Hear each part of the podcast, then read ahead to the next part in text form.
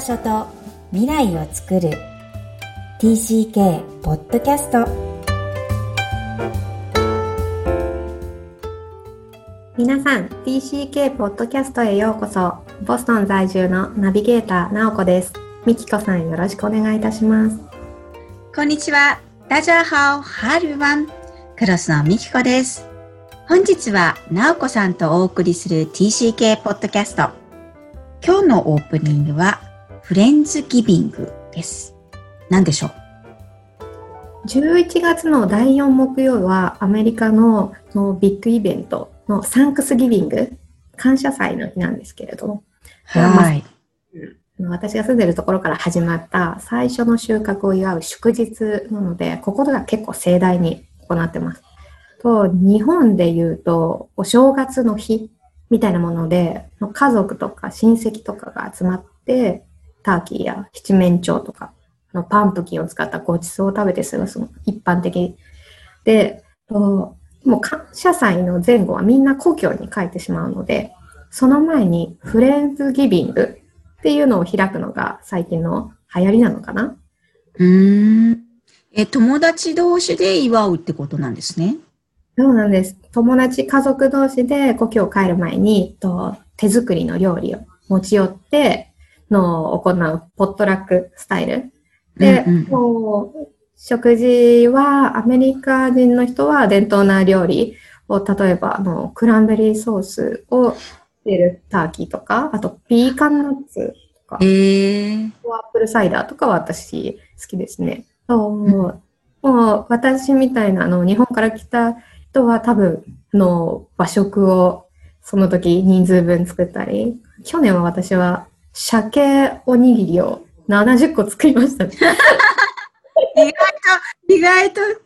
辛いよね、70個は。すごいと思う。えー、何鮭が外に見えるの？中に入ってる感じ、はい、あの、おにぎりを食べたことない人もたくさんいるので、ちゃんとまって全部。そうそうそう。まだないのか。あんだけお寿司ブームなのに？おおおにぎり売ってないですね、そもそも。うん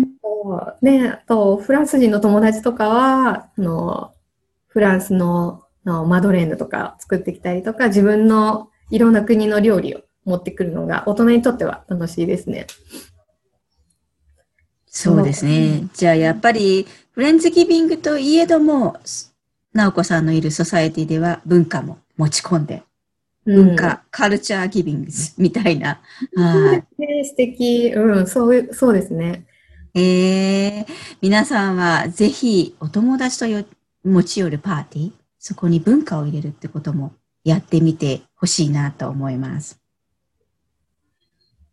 本日も TCK の人格的特徴を知るテーマです。本日は偏見です。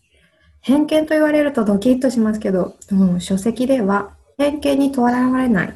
そしてまた逆にとらわれる側面を利点と難点として同時に記載されています。これはどういうことですか？はい。TCK 自身が多種多様な異文化に溶け込み、その文化を自分の体験として生活をする中で異文化や異民族に対する偏見にとらわれない利点を獲得しやすいと言われています。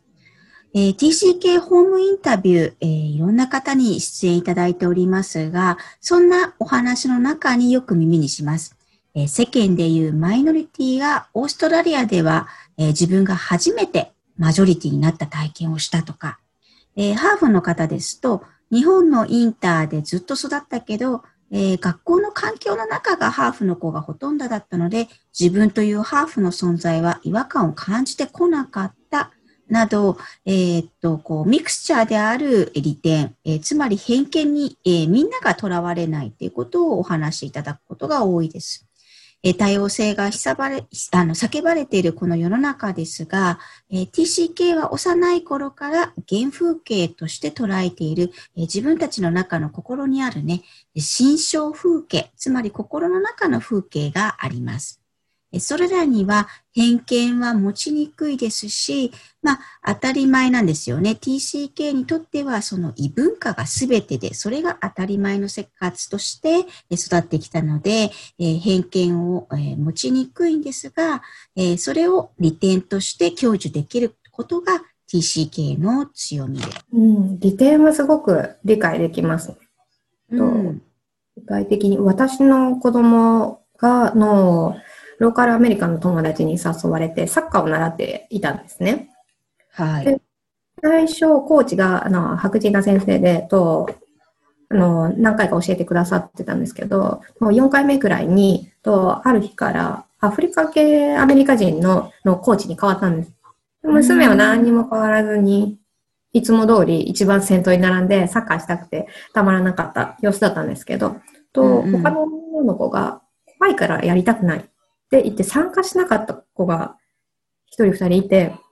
その時に、ああ、その子のお母さんたちはリバリベラルな方だけど、子供は理性じゃないから正直な反応なんだな、そういう反応する子もいるんだなっていうのをびっくりしたと同時に、人によって全く態度が変えない娘は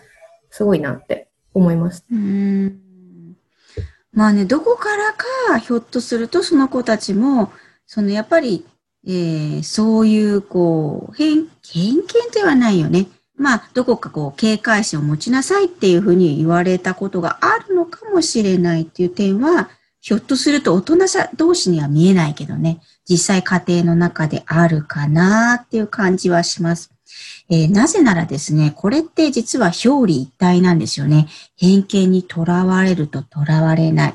えー、偏見が全くないっていう人は絶対に存在しないんですが、えー、TCK が生の体験として、あの、各その環境から刺激を受ける以上に、親という絶対的な価値観や文化を持つ人のもとで生きてるのも確かです。えー、つまり、親だけは周りが変化していく一方、えー、親は変わらないので、えー、そこに指針を求めるっていうのは、まあ、幼い子、子供としては当たり前な感覚ですよね。えそんな親たちが、え自分たちも無意識に、もしくは意識的に、どちらもあるとは思うんですが、親たちの偏見を自然と子供たちが踏襲してしまうということが、この書籍でも扱われている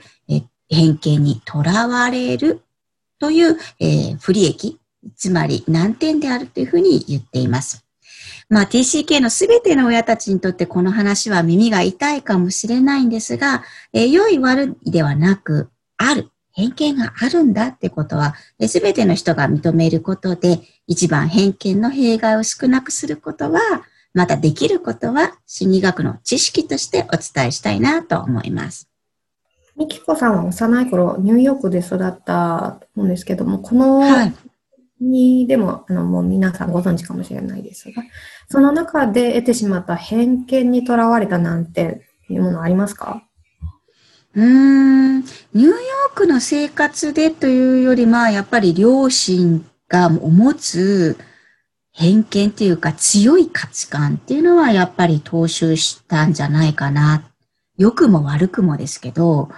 うちの両親はものすごく、えー、日本人としての意識とか、日本人でありなさいっていう、こう、教育が、えー、当時1ドル360円の、しかもこう、日本の敗戦国っていう昭和10年代生まれの人たちなので、すごく強かった時代だと思うんですよね。で、それが、あの、こう誉れでアメリカに行くっていう、まだまだ数少ない人たちが、こう、日本人であることを認められたいとか、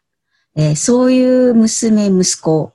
兄も含めて、えー、日本人としての誇りを持ちなさいみたいな。まあよ、聞いたらよく聞こえるんですけど、逆に私はそこから、うんと、日本人でなければならないみたいなメッセージを取ってしまって、うんと、日本に戻ってからも、こうなんか日本人意識がやたら強くて自分を苦しめていたっていうところがあるなというふうに思います。まあね、えー、これを何点と取るか、これをまた逆に利点と取るかというと、表裏一体っていうのはさっきも申し上げたように、こういうところに出てくるのかなというふうには思います。はい。そうですね。では、えー、この利点と難点、皆さんはどのように感じられたでしょうか？れでは本日のポイントをお願いいたします。偏見、TCK のバックグラウンドがもたらす恩恵の多さを表すトピックではないかなと思います。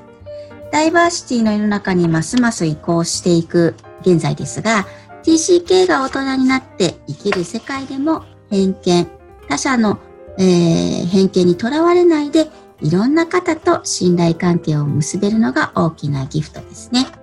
一方で親から強い期待やその時代の価値観がえー、変更された時、一変した時などは、コミュニティで価値観を共有する対象を失うということもあり得ます。大人になってから気づくことが、えー、多いのも事実です。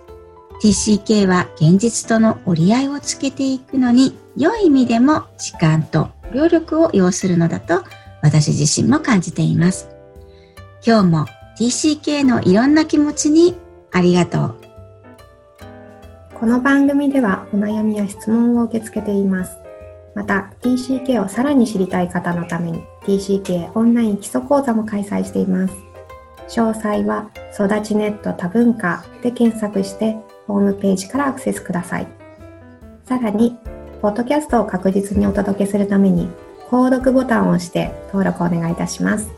みきこさん、ありがとうございました。ありがとうございました。バイバイ。